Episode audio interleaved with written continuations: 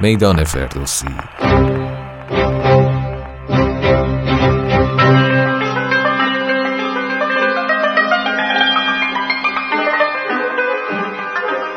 پادکستی برای معرفی و تشریح پنجاه اثر برتر در حوزه شاهنامه پژوهی.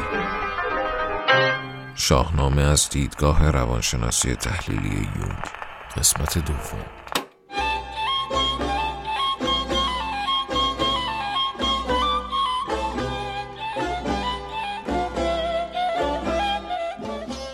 سلام پیمان فیاس هستم و همراه دوست عزیزم فرشاد شهری در 22 دومین قسمت از مجموعه پادکست های میدان فردوسی در خدمت شما هستیم. در این قسمت تشریح موضوعی کتاب شاهنامه از دیدگاه روانشناسی تحلیلی یونگ اثر اشرف خسروی به پایان می‌رسه و از قسمت بعدی به سراغ کتاب شاه نامه ها اثر جناب استاد سیروس شمیسا خواهیم رفت. اما برسیم به ادامه مطلب. در اپیزود پیشین ما کهن الگوهای قهرمان، نقاب، سایه و آنیما در شاهنامه رو خدمت شما معرفی کردیم و در این اپیزود میریم به سراغ بررسی کهن الگوهای پیر خرد و خود در شاهنامه.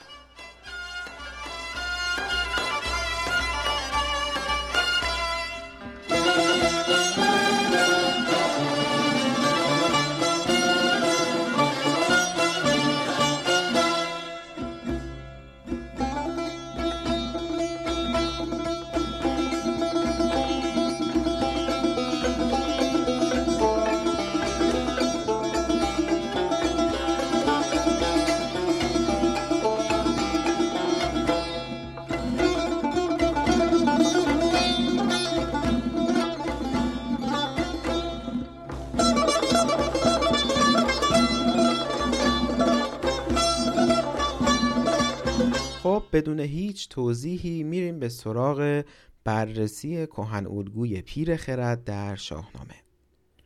کهن الگوی پیر خرد از همان آغاز در شاهنامه ظاهر می شود در عرفان و اندیشه های عرفانی نیز پیر و رابطه ای که با ذهن و روان دارد اهمیت فراوان دارد. شخصیت خزر از مهمترین نمونه های پیر خرد در عرفان است. از نمونه های این کهن الگو در شاهنامه این موارد را می توان نام برد. کیومرس اولین پیر خرد شاهنامه. شهرسب وزیر تحمورس که راه نیکی به شاه نمود و شاه را آنچنان از بدی پالوده نمود که فره ایزدی بر او تابید. نگهبان مرغزار گاو برمایه و مرد دینی البرزکوه که پدروار از فریدون محافظت کردند. برخی پژوهشگران کاوه آهنگر را نیز پیر خرد فریدون می‌دانند. زال نمونه برتر و مهمترین پیر خرد در شاهنامه است. رستم پیر خرد سیاوش در ایران. گودرز پیر خرد کیخسرو در بازگشت به ایران. هوم پرهیزکار پیر خرد کیخسرو هوم محل اختفای افراسیاب را کشف کرد و به کیخسرو نشان داد و نحوه بیرون آوردن او را از اعماق دریا به او آموخت. جاماسب پیر خرد گشتاسب که در مواقع عجز و ناتوانی به یاری او می شتابد پشوتن پیر خرد اسفندیار. بوزرجمهر پیر خرد انوشیروان و نمونه های دیگر. کیومرس اولین پادشاه شاهنامه پیر خرد هوشنگ دومین پادشاه است. کیومرس پسری به نام سیامک داشت که به دست دیو سیاه که نماد سایه است از پای درآمد. تقابل سایه با پیر خرد از همینجا نمایان می شود. سیامک پسری هوشمند و با فرهنگ به نام هوشنگ داشت که نزد پدر بزرگ خود یعنی کیومرس بسیار ارجمند بود. کیومرس پدر بزرگ هوشنگ است علاوه بر این پروردگار هوشنگ و کسی که او را در آغوش خود می پروراند. پیر خرد یونگ نیز نگهبان و پشتیبان قهرمان است کیومرس گفتنی های فراوان به او می‌گوید و رازهای بسیار بر او آشکار می کند. پس پشت لشکر او قرار می گیرد و در نبرد با سایه یعنی دیو او را پشتیبانی می کند و پس از پیروزی هوشنگ کنار می رود. توجه شود که کیومرس در نبرد سیامک با دیو حضور ندارد و سیامک بدون همراهی و راهنمایی پیر خرد و بدون حضور او در سپاه به نبرد با دیو پرداخت و خود از پای درآمد.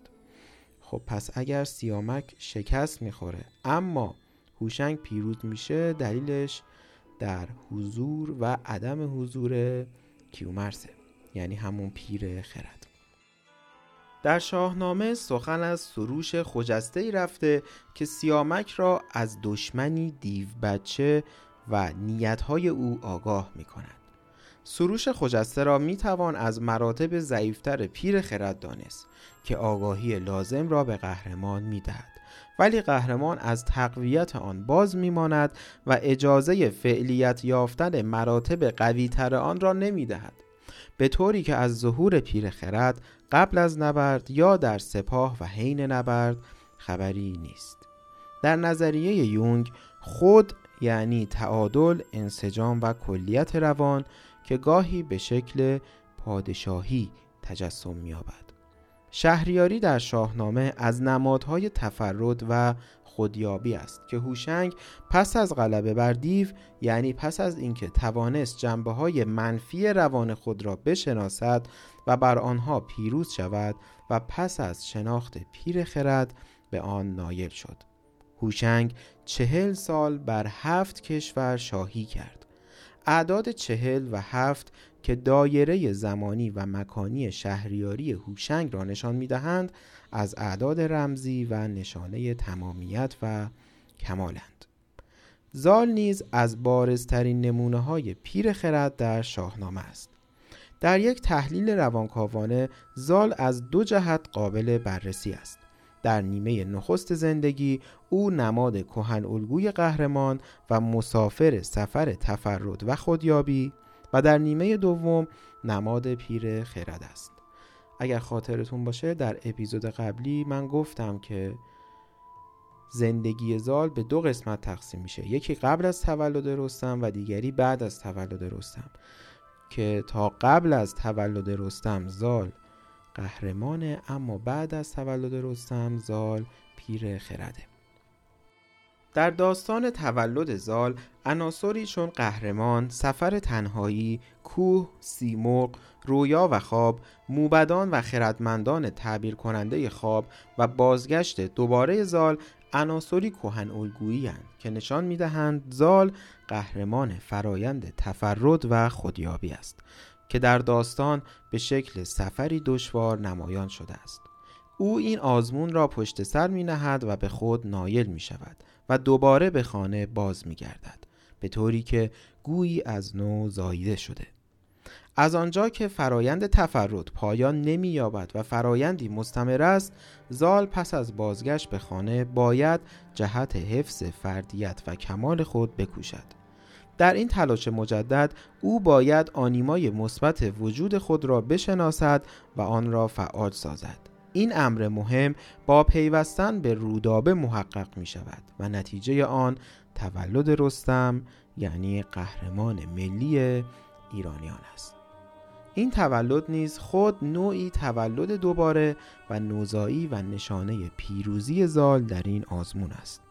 پس از تولد رستم زال قهرمان پیر خرد رستم می شود و خیشکاری و نقش او تغییر می کند زال که در آزمونهای دوران قهرمانی سرفراز و پیروز بیرون آمده اکنون باید راهنما و یاریگر بزرگترین قهرمان حماسه ملی ایرانیان باشد گویی حماسه قهرمان بودن او را مقدمه نقش اصلی او یعنی پیر خرد بودن قرار داده و این را پیرسر متولد شدن او نشان می دهد. این هم بسیار جالبه که گویی اصلا زال اومده که پیر خرد رستم باشه و نقش اصلیش اینه برای همینم موهاش سفیده و از اول پیر متولد میشه چون نماد پیر خرده و پیر راه در نمادشناسی پیرمرد یعنی سفید مویی تجسمی از خرد پیر انسانی یا تجسمی از ناخودآگاه جمعی به شمار می آید. همان گونه که سایه و نمادهای آن از جمله زحاک عمر طولانی دارند زال نیز که در مقابل آنها از نمادهای کمال و تعالی و مظهر خرد و تفکر است عمر طولانی دارد به طوری که در شاهنامه از مرگ او سخن نرفته است راهنمایی ها و یاریگری های زال از زمان تولد رستم و سزارین رودابه به کمک سیمرغ دیده می شود. در ادامه قهرمان یعنی رستم به راهنمایی و تحریک پیر خرد یعنی زال به نبرد با نیروهای منفی روان خود یعنی افراسیاب و تورانیان انگیخته می شود. پیر خرد و سایه همواره در تقابل و تضادند. توجه بکنید به تفسیرهایی که ارائه شد قهرمان رستم پیر خرد قهرمان. زاله و نیروهای منفی روان قهرمان افراسیاب و تورانیان. همه در یک ذهن داره اتفاق میفته هنگام آوردن رستم کیقوباد را از البرزکوه و نشاندن بر تخت شاهی نیز زال راهنمای رستم بود و او را به این کار برانگیخت.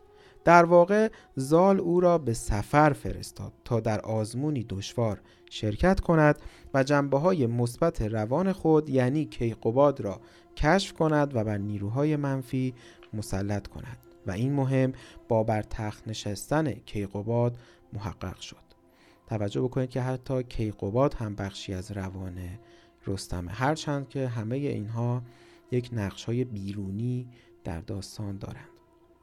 در دوران پادشاهی کیکاووس و در ماجرای رفتن کیکاووس به مازندران و پس از آن هفخان رستم نیز نقش زال به عنوان پیر خرد آشکار است. هنگامی که کیکاووس تصمیم گرفت به مازندران برود زال او را نصیحت کرد و از این کار باز داشت اما کیکاووس خیر سر و ناآگاه از های پیر خرد سرپیچی کرد و نتیجه این سرکشی اسارت و بندگی بود. از نکات قابل تعمل در ماجراهای زال و رستم این است که در داستان رزم رستم و سهراب زال حضور ندارد. پایان ناخوشایند و نامطلوب داستان نیز می تواند به علت عدم حضور پیر خرد باشد. این تفسیر هم بسیار جالبه.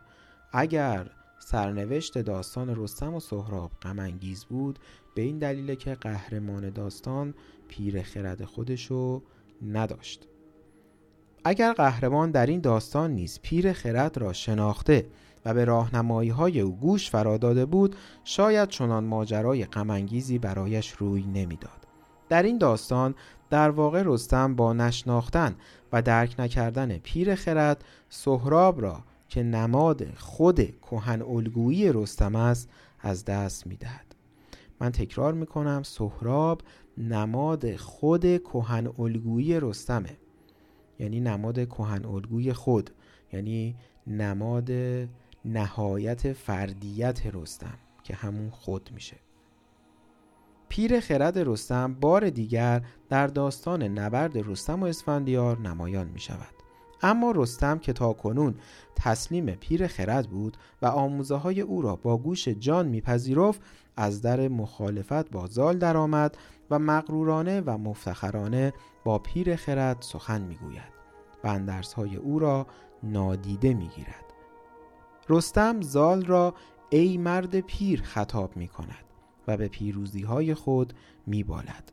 در واقع مشخص می شود رستم گرفتار نخوت شده که خود نتیجه تورم نقاب است اگر یادتون باشه در خصوص جمشید هم همینو گفتیم که جمشید هم اگر دچار غرور شد به این خاطره که دچار تورم نقاب شده بود اینجا می‌بینیم رستم هم دچار غرور شده و به زال میگه پیرمرد از این رو بسیار سالی خود را به رخ زال می کشد و در مقابل پیر خرد مردی و جنگاوری می فروشد و افتخارات گذشته خود را یادآوری می کند.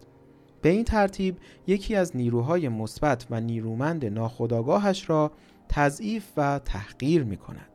اما عکس عمل زال نیز بسیار قابل تحمل است بخندید از گفت او زال زر زمانی بجنبید زندیش سر چنان که ملاحظه می شود رستم در این داستان در مقابل پیر خرد می استد. او خداگاهی است که این بار در شناخت جنبه های نیک و بد ناخداگاه در میماند و این آغاز پسروی و تنزل اوست.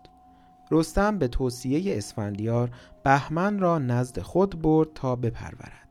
زال در این صحنه داستان نیز حضور نداشت.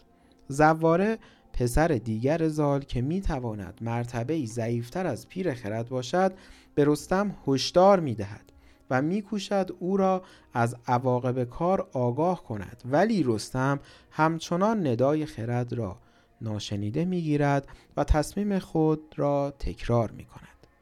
به نظر می رسد بهمن نیروی منفی است که رستم او را می پرورد و تقویت می کند تا به تدریج بر او مسلط می شود و بر تخت نیا می نشیند.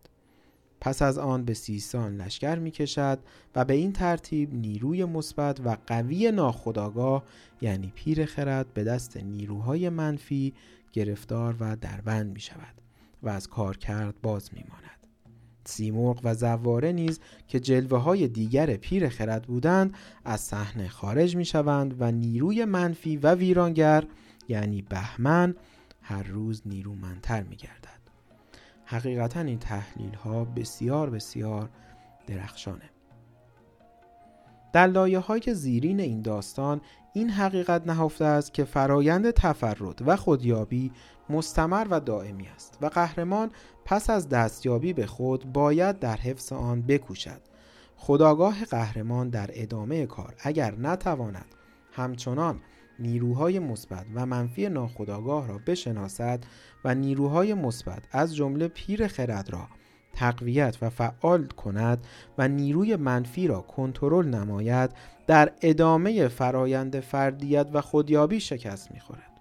و خودی را که ممکن است قبلا به دست آورده باشد از دست می‌دهد. در داستانهای مربوط به رستم این موضوع دو بار دیده می شود یک بار در ماجرای نبرد او با سهراب که عدم حضور زال و راهنمایی های او موجب از دست دادن سهراب که نماد خود رستم است می شود و یک بار دیگر در ماجرای اسفندیار که رستم از اندرس های زال سرپیچی می کند و پس از مرگ اسفندیار طولی نمی کشد که رستم به دست شقاد کشته می شود.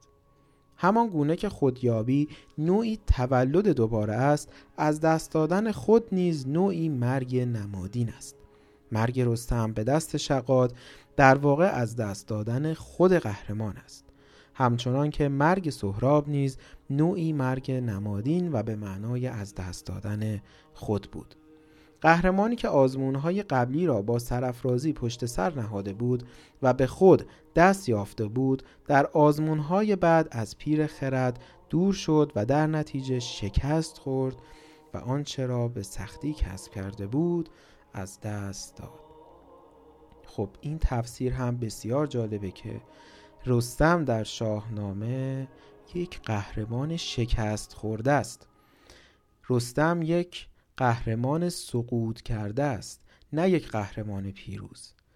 و برعکس آنچه که خیلی تصور می‌کنن رستم قهرمان پیروز شاهنامه است اما این چنین نیست و رستم قهرمانی شکست خورده و سقوط کرده است در پایان عمر خودش. خب می‌رسیم به بررسی کهن الگوی بعدی یعنی کهن الگوی خود و خودیابی در شاهنامه.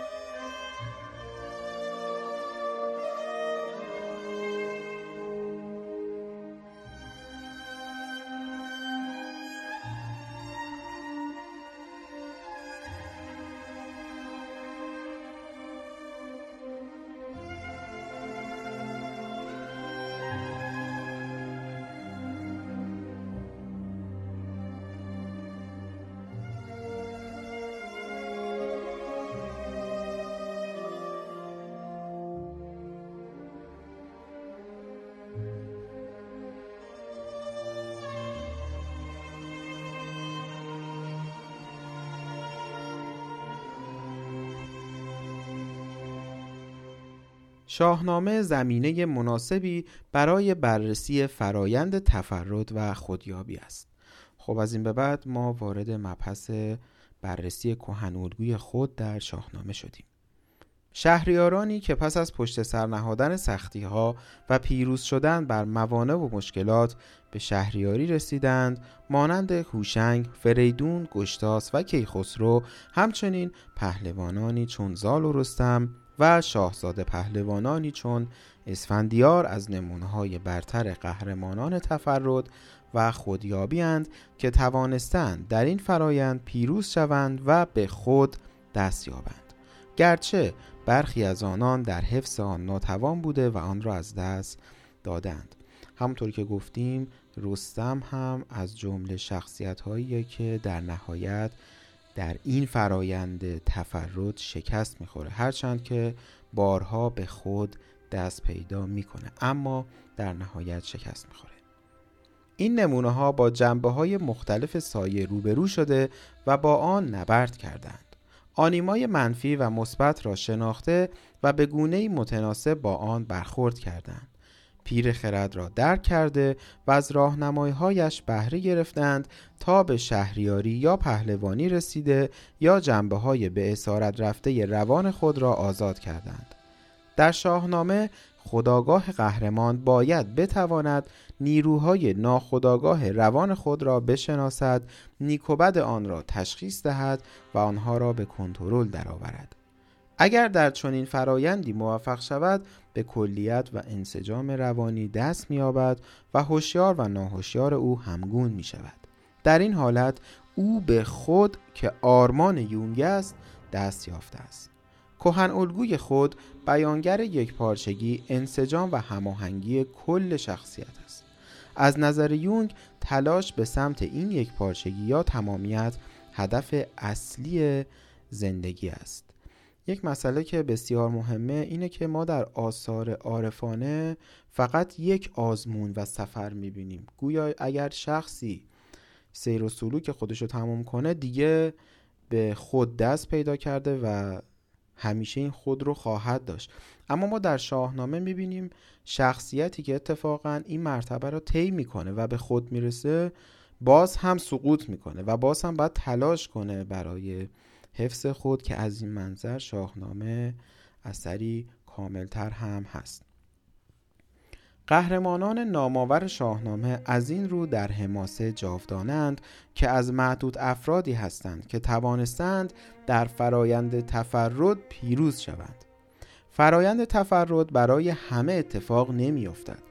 و بسیارند کسانی که ترجیح می دهند به همان ایدئال ها و ارزش های دوره جوانی مانند تنازع برای بقا، جاه طلبی، لذت و مانند آن اکتفا کنند و حتی به گونه اقراغامیز به آن دل ببندند. این افراد هرگز در استوره و حماسه نامآور نخواهند شد. اما برخی از قهرمانان پیروز میدان خودیابی شاهنامه پس از خودیابی دچار انحراف شدند و به پستی گراییدند. جمشید نمونه بارز این گروه است. از این رو هرچند خود کهن الگوی آرمانی و بسیار مطلوب است گاهی دچار آسیب و مقدمه انحراف می شود خب این مثلا بسیار جالبه. اگرچه که تمام تلاش یک شخص در مسیر تفرد به کشف خود می‌رسه اما همین کشف خود اتفاقا می‌تونه مقدمه سقوط هم بشه. چرا؟ زیرا کهن الگوها دارای دو جنبه روشن و تاریک در کنار همند. فرد باید مراقب باشد گرفتار جنبه تاریک آن نشود. در این حالت فرد گرفتار عظمت طلبی یا تخیلاتی فریبنده می شود و خود را تواناتر و بزرگتر از واقعیت می بیند و از حالت خود خارج می شود یعنی کلیت و تمامیت روانی او از بین می رود و دوباره گرفتار پراکندگی و انشقاق روانی می گردد مثل بسیاری از مواردی که هر کدوم از ما می‌تونیم در ذهن داشته باشیم اشخاصی که به مرتبه بزرگی تونستن برسن با تلاش بسیار و اگرچه که اون مرتبه‌ای که رسیدن بسیار ارزشمند و قابل تقدیر بوده اما مقدمه سقوطشون هم شده. چون دچار غرور شدن دچار خود بزرگ بینی شدند و از جنبه روانی هم می‌تونیم بگیم اشخاصی که به مرحله پیری رسیدن یعنی پیر خرد شدن پیر راه شدند. اتفاقا همین مسئله باعث سقوط روانی اونها هم شده. طرف تاریک خود بزرگترین خطر را در خود دارد. توجه کنید که خود اگرچه که بزرگترین وجه مثبت روان آدمی اما خطرناکترین وجه روان آدمی هم هست. زیرا خود بزرگترین نیروی روان است و ممکن است آدمی را گرفتار جنون عظمت طلبی یا سایر تخیلات فریبنده کند. بنابراین فرد باید مراقب این آسیب باشد. دقیقا همون آسیبی که در نهایت دیدیم رستم هم بهش دچار شد. در ادامه بخری از شخصیت ها نام برده میشن و فرایند خودیابی در این شخصیت ها توضیح داده میشه که من عبور می‌کنم چون با توجه به مقدماتی که گفتیم دیگه برای مخاطب باید خیلی ساده باشه. کشف مراحل خودیابی و کهن الگوهای مختلف در داستان. مثل کیومرس، هوشنگ، فریدون و کیخسرو. فقط در خصوص کیخسرو یک مطلب مهمی که نوشته شده اینه که کودک نماد خود است و تولد کیخسرو از یک سو می‌تواند تولد دوباره سیاوش یعنی قهرمان خودیابی باشد. پس از نظر اشرف خسروی تولد کیخسرو در واقع تولد دوباره خود سیاوشه. یک مطلب دیگری هم از همین بخش کیخسرو خدمت شما می‌خونم. یک اشاره کوتاهی به داستان تحمورس شده که به نظر من بسیار جالبه. همان گونه که در مبحث سایه آمد فرد نباید سایه را انکار یا سرکوب کند بلکه باید آن را با خداگاه هماهنگ کند و به آن سمت و سود دهد و از فواید آن بهرهمند گردد. در ماجرای نبرد تحمورس با دیوان و به فرمان درآوردن آنان و آموختن سواد از آنها این فواید مشهود است. نکته جالب این بخش این بودش که اگر می‌بینیم در داستان تحمورس دیوان کشته نمیشن بلکه به اسارت در میان و ازشون استفاده میشه به این دلیله که دیوها سرکوب نمیشن به صورت کامل. همونطور که زحاک هم به صورت کامل از بین نرفت و فقط در بند شد. می‌رسیم به مبحث بعدی یعنی بخش پادشاهی گشتاس که من این بخش رو استثناا می‌خونم. گشتاس نیز قبل از رسیدن به شهریاری آزمونهایی پشت سر نهاد. سفر او به هند و روم گذشتن از آب کشتن گرگ و نبرد با اجدها یعنی نماد سایه و پیوستن به آنیما یعنی کتایون رسیدن به شهریاری و تولد اسفندیار عناصر کهن الگویی قابل بررسی در داستان گشتاس بند سیاوش نیز شاهزاده قهرمانی است که فرایند تفرد را پشت سر نهاد. او نیز به توران یعنی نماد ناخداگاه رفت. افراسیاب یعنی نماد سایه را شناخت و به فرنگیس و جریره یعنی نمادهای آنیما پیوست. همونطور که می‌بینید دیگه برای کسی که تا کنون مطالب رو دنبال کرده کار چندانی نداره کهن الگوهای مختلف رو در داستانها شناسایی کنه. اینکه نماد سایه چیه آنیما چیه بخش های مختلف ناخداگاه چه هستن در داستان ها اینها دیگه همه تشخیصش بسیار راحته. در این سفر دشوار پیران نماد پیر خرد و گرسیوز پیر مکار و خرد پلیدی است که یکی یاریگر و راهنما و دیگری ویرانگر و مهلک است. سرانجام با تولد کیخسرو که نماد خود است بازگشت دوباره و تفرد محقق می شود. سیاوش در توران دو شهر به نامهای گنگ و سیاوشگرد بنا کرد. همان گونه که گفته شد در روانشناسی یونگ شهر و قلعه و کاخ نمادهای وحدت روانی هند. بدین سان سیاوش در این سفر به وحدت روانی یعنی فردیت دست یافت و هر چند سیاوش خود به شهریاری دست نیافت ولی که خسرو که می‌تواند تولد دوباره سیاوش باشد به شهریاری یعنی خود رسید این بخش هم همینجا به پایان می‌رسه. فقط من یادآوری بکنم برای تفسیر از منظر روانشناسی تحلیلی شما می‌تونید در هر داستانی که مد نظر شماست این موارد رو پیدا کنید. کهن الگوهای قهرمان سایه آنیما پیر خرد خود نقاب سفر و آزمون. اینها رو دیگه به راحتی می‌تونید خودتون تشخیص بدید و داستانهایی که راه دارند به تحلیل های روانکاوانه رو از منظر روانشناسی تحلیلی تفسیر کنید و به دیگران هم این تفاسیر رو حتما بگید. بسیار مهمه که ما بدونیم شاهنامه چنان اثر ارزشمندیه که حتی از منظر روانشناسی تحلیلی هم میشه تحلیل بشه. همینطور از منظر جامعه شناسی هم می‌تونه تحلیل بشه و همینطور علوم سیاسی و فلسفه. این بخش رو همینجا به پایان می‌بریم به سراغ فرشاد میریم تا ببینیم برامون چی آماده کرده و من دوباره باز خواهم گشت و بخش های دیگری از کتاب رو خدمت شما معرفی خواهم کرد.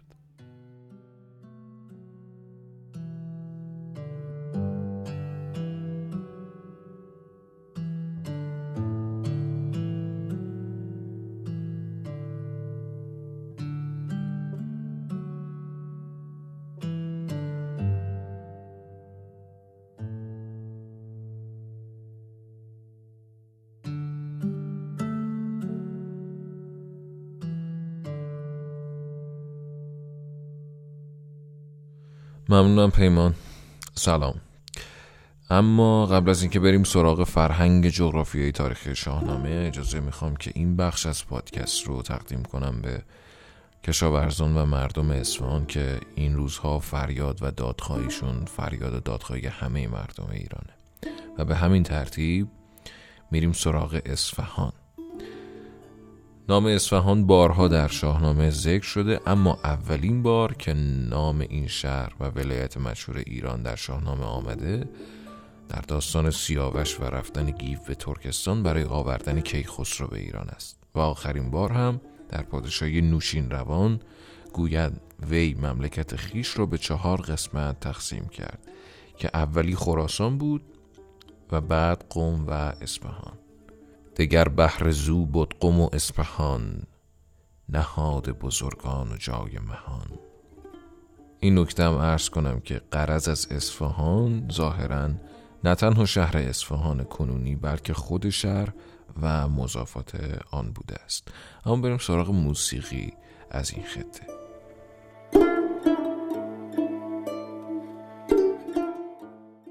اما قطعه که این بار در نظر گرفتیم قطعه است از تکنوازی نی توسط استاد کسایی با عنوان از کران زنده رود و تقدیمش می‌کنم به بستر خشک ساینده رود.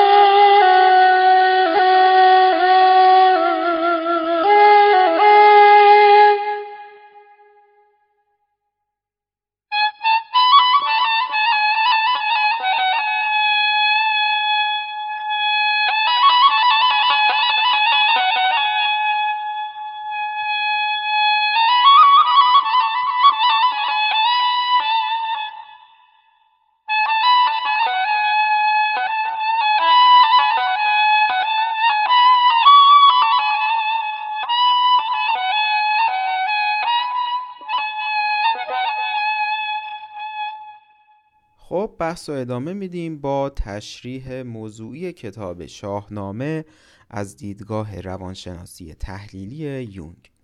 من از بحث کهن الگوها دیگه گذر می‌کنم چون خیلی مفصل به بخش کهن الگوها و بررسی کهن الگوها در شاهنامه پرداختیم و در این قسمت دو تا بخش دیگه از کتاب و خدمت شما معرفی می‌کنم. اول فصلی هست به نام اصل ازداد در این بخش گفته میشه که اتفاقا این اصل ازداد ریشه ای در ناخداگاه و روانکاوی بشر داره. اصل ازداد چیه؟ همین نبرد خیر و شر نور و تاریکی و غیره که قدمتی طولانی داره. از زمان بی زمان استوره ها در نبرد نیروهای اهریمنی و اهورایی پس از آن در حماسه، عرفان، داستانهای عاشقانه، آمیانه و در رمانها و در داستانهای امروزی در نبرد بین نیکی و بدی خیر و شر و مانند آن وجود ازداد و کشمکش میان آنها مشهود است. ازداد هم در گستره جهان بیرونی و هم در جهان درونی انسان وجود دارند. ازداد پس از استوره به حماسه از جمله شاهنامه راه یافتند. شاهنامه بستر نمایش ازداد بیرونی و درونی است. در داستانهای بزمی و عاشقانه نیز وجود ازداد مشهود است. به عنوان نمونه داستان خیر و شر از هفت پیکر نظامی نمونه بارزی از وجود ازداد و قطبیت هاست. از دیگر حوزه هایی که ازداد به طور گسترده در آن مطرح شده حوزه عرفان است. تضاد بین جنبه های نفسانی و روحانی و تقابل بین نفس اماره و لوامه و موضوعاتی از این نوع بیانگر وجود تضاد در روان انسان است. و نفس مطمئنه مرتبه انسان کاملی است که به وحدت و یک پارچگی رسیده است. توجه بکنید که همه چیز از منظر روانشناسی تحلیلی داره تفسیر میشه. از این منظر اصل ازداد هم اتفاقا اصلی روانیه. در مصنوی مولانا که از شاهکارهای عرفان ایرانی اسلامی محسوب می شود به وجود ازداد و نتایج آن به طور مستقیم و سریح اشاره شده است. مولانا تنها حق را فارغ از زد می داند و می گوید همه هستی غیر از حق عرصه ازداد است. بیز زدی زد را نتوان نمود. وان شه بیمثل را زدی نبود. یونگ پس از تحقیقات و مطالعات گسترده خود به این نتیجه رسید که ازداد در روان انسان نیز حضوری فعال و موثر دارند و آن را به عنوان یک اصل مطرح کرد. اصل ازداد یکی از مهمترین اصول نظریه یونگ و اجتماع هماهنگ زدین و توازن آنها و یکی از مهمترین آموزه های مکتب وی است. این اجتماع هدف نهایی و کمال مطلوب انسان در مسیر تفرد و خودپرورانی است. در روانشناسی یونگ تمام جنبه های روان ام از افکار، اندیشه ها و جنبه های غریزی و حیوانی بشر درگیر از دادند. و تنها طبیعت غریزی و حیوانی نیست که در برابر محدودیت ها و اجبار تمدن سرکشی می کند و در وجود انسان تعارض و تضاد پدید می آورد بلکه غالبا افکاری نو که از ناخودآگاه فرد سر برمی آورد مانند غریزه در برابر معیارها و ارزشهای فرهنگ حاکم می استد و سبب تضاد درونی می شود انسان در برابر این تقابل و تضاد غالبا دچار کشمکش درونی فشار و ناراحتی می شود ولی این کشمکش برای او مفید و لازم است زیرا برای تسکین یا از بین بردن آن ناچار است به حرکت و فعالیت بپردازد یونگ اصل دو قطبی یا تضاد را یکی از عوامل رشد و شکوفایی شخصیت و در واقع رسیدن به خود می‌داند. خب مشخص این اصل تضاد و اصل ازداد باعث میشه که قهرمان سفر خودش رو آغاز کنه. با جبهه پلیدی بجنگه تا از جبهه نیکی دفاع کنه. یونگ اجتماع زدین را هم هدف و هم وسیله می داند و معتقد است این اجتماع هم برانگیزاننده تفرد و هم آرمان تفرد است. از این رو اجتماع زدین با فرایند تفرد و خودپرورانی ارتباط مستقیم دارد تفرد معلوم می کند چگونه انسان واحدی مستقل و تجربه ناپذیر یعنی کلیتی یک پارچه می شود. اهمیت ازداد در نظریه یونگ و نقشی که در رسیدن به تفرد دارد به قدری است که برخی بر این عقیدند که نظریه او روانشناسی ازداد است روانشناسی تحلیلی اصولا روانشناسی ازداد است و خودپرورانی فرایند یک پارچه کردن قطبهای متضاد در یک فرد همگون یا متجانس است این فرایند فرد شدن به معنی آن است که شخص تمام عناصر کارکردی را یک پارچه می کند به طوری که هیچ یک از فرایندهای روانی از رشد باز نمی ایستند. افرادی که این فرایند را پشت سر گذاشتند به خودپرورانی رسیدند. آدم خودپرورانده نه تحت سلطه فرایندهای ناهوشیار قرار دارد و نه خود هوشیار بلکه بین تمامی جنبه های شخصیت تعادل برقرار کرده است. خود ذهن هوشیار و ناهوشیار را شامل می شود و عناصر متضاد روان نیروهای زنانه و مردانه خیر و شر روشنایی و تاریکی را یک پارچه می کند. ازداد علا رقم زدیت و تقابل با هم تناسب دارند. ازداد حقیقی هیچگاه غیر متناسب نیستند. چه اگر چنین می بود هرگز نمی توانستند وحدت یابند و به رغم مقابل و مخالف بودن پیوسته میل و گرایشی را برای به هم پیوستن و متحد شدن نشان می دهند. روان تشکیل شده است از فرایندهایی که انرژی آن از موازنه انواع و اقسام ازداد سرچشمه می گیرد و بدین شکل انسان را از سرکوب یکی از آنها باز می دارد و به سوی تعادل و توازن راهنمایی می کند. ازداد در حماسه ادامه ازداد در اسطوره است. نبرد بین نیروهای اهریمنی و اهورایی و تضاد ظلمت و نور در حماسه به شکل نبرد پهلوانان و شهریاران با بیگانگان و دیوان و سایر نیروهای شهر نمود یافته است. نبردهای بیرونی و آفاقی شاهنامه را می توان به نبردهای درونی تحویل کرد. چنانکه در گذشته ادبی ایران تعویلات عرفانی بر شاهنامه دیده می شود.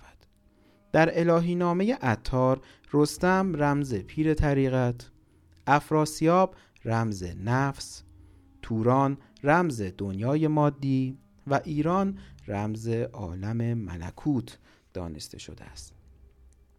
داستان هفخان رستم و اسفندیار داستان شناخت ازداد و قطبیت ها و به کنترل درآوردن آنهاست. وجود عناصری چون قهرمان، آزمون، سفر، نبرد با حیوانات، نبرد با دیوان، آزاد کردن شهریار، آزاد کردن خواهران اسیر، پیوستن به یک زن، رسیدن به شهریاری و عناصری از این نوع از نظر روانشناسی یونگ قابل تحملند.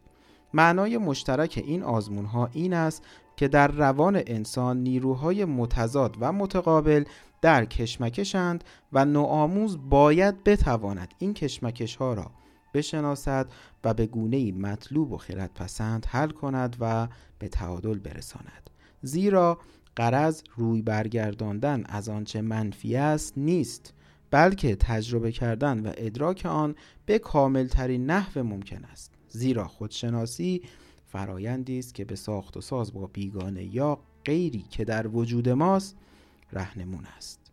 خب اینو بارها گفتیم که همونطور که دیوان و نیروهای منفی در شاهنامه مثل زحاک کاملا شکست نمی‌خورند و فقط میشه به اونها چیره شد و اونها رو دربند کرد. در خصوص مسائل درونی هم همینه. بخش سایه درون و سایه روان رو فقط میشه بهش مسلط شد و بین این دوتا ربط وجود داره بین زحاکی که کاملا شکست نمی‌خوره و وجه منفی و پلید آدمی در روانش که اون هم کامل شکست نمی‌خوره و فقط میشه به هر دو مسلط شد. شخصیت های آرمانی شاهنامه قهرمانانی هستند که ازداد درون خود را شناخته و آنها را به تعادل نزدیک کردند.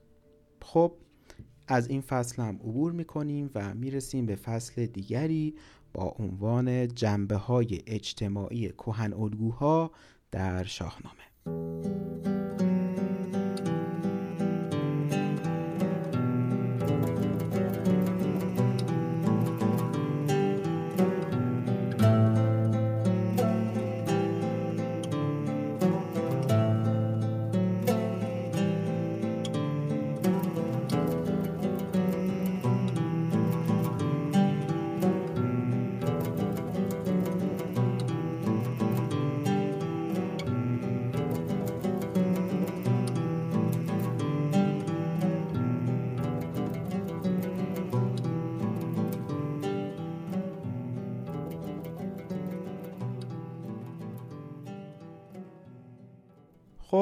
فصلم از مهمترین فصلهای کتاب که به بخش اجتماعی کهن الگوها و نقش اجتماعی کهن الگوها می‌پردازه.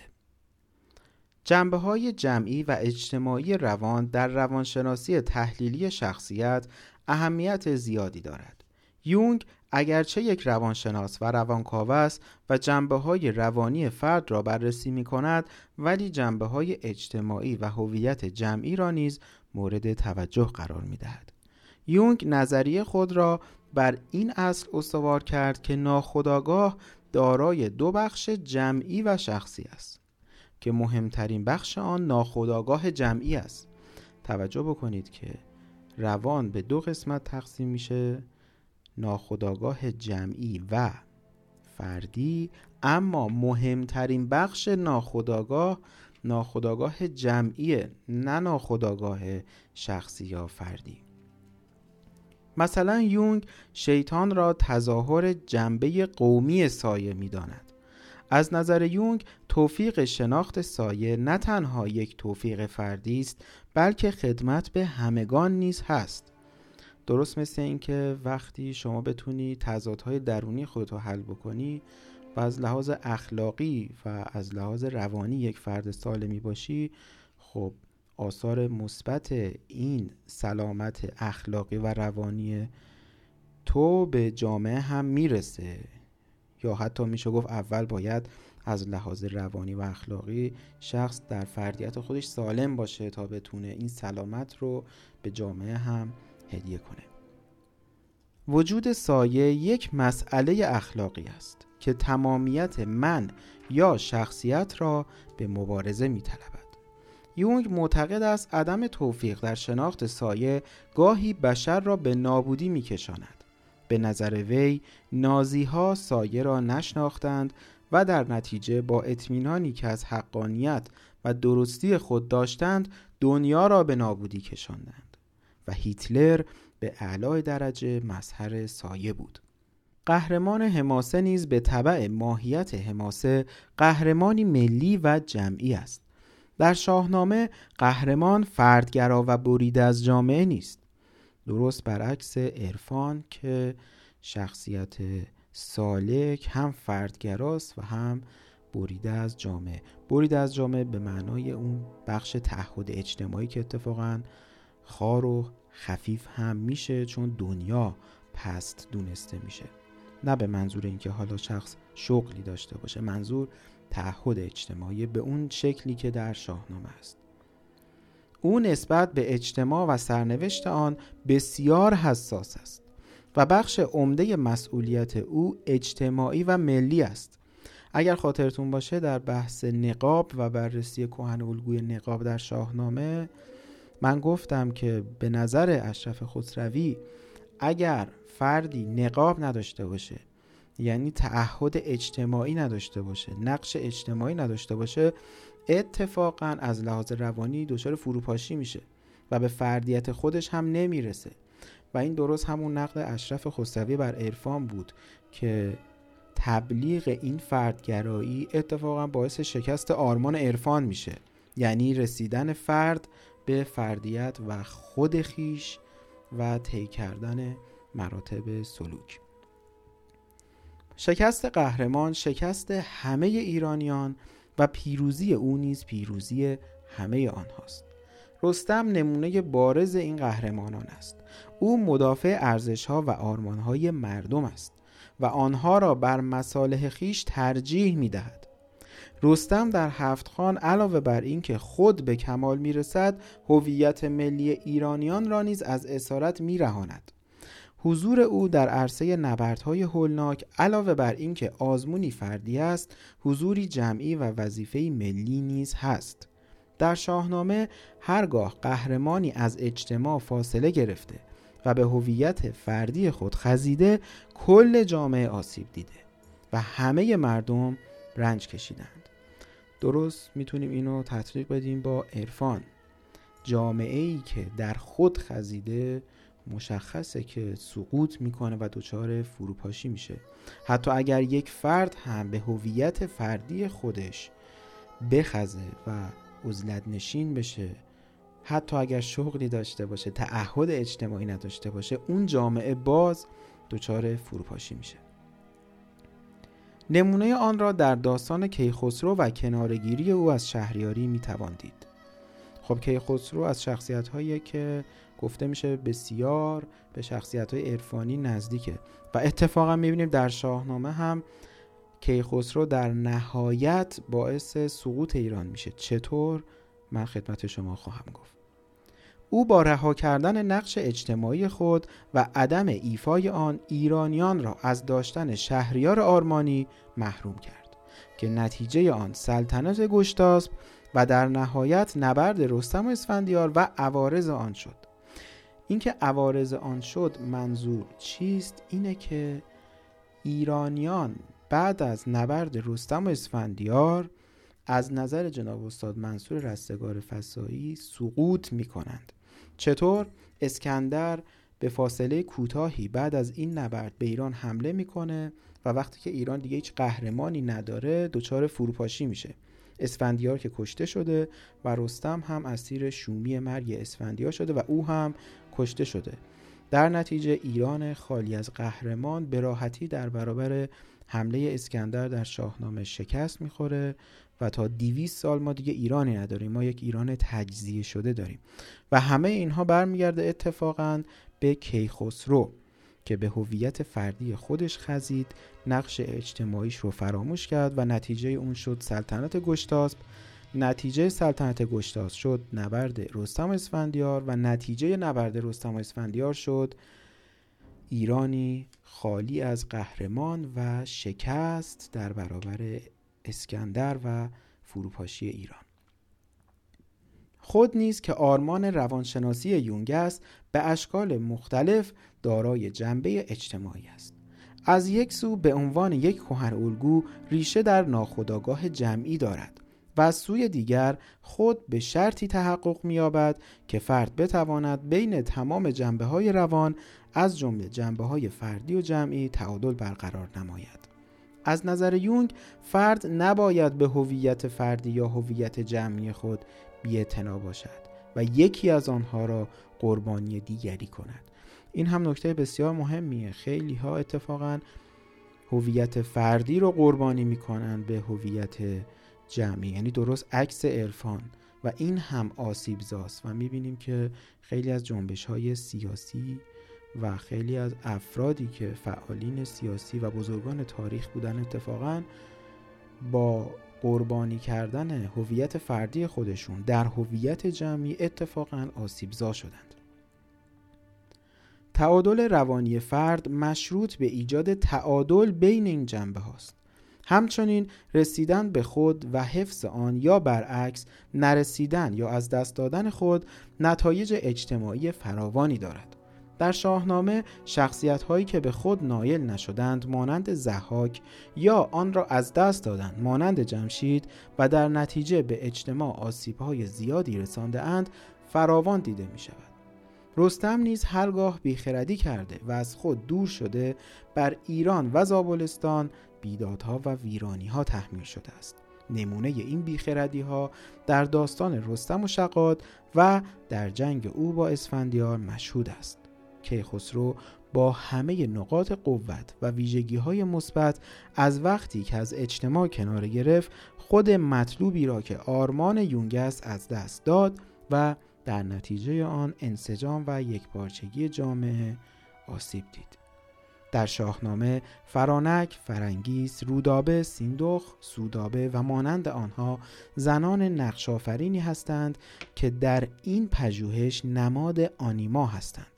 این زنان زنانی اجتماعی و از این جنبه کارسازند و خردمندی یا بیخردی آنها بر سرنوشت ملی و اجتماعی ایرانیان بسیار مؤثر بوده است. خردمندی های فرانک و نقش مثبت او موجب بالیدن فریدون و رسیدن او به شهریاری و رهایی ایرانیان از بیدادهای زحاک شد در حالی که بیخردی ها و بدخردی های سودابه عوارض و نتایج خونبار و غمانگیزی برای ایران و ایرانیان داشت. خب این کتاب هم همینجا به پایان می‌رسه و همینطور این اپیزود هم همینجا به پایان می‌رسه. امیدوارم که مورد استفاده شما قرار گرفته باشه. تا اپیزود بعدی همراه دوست عزیزم فرشاد شهری بدرود میگیم.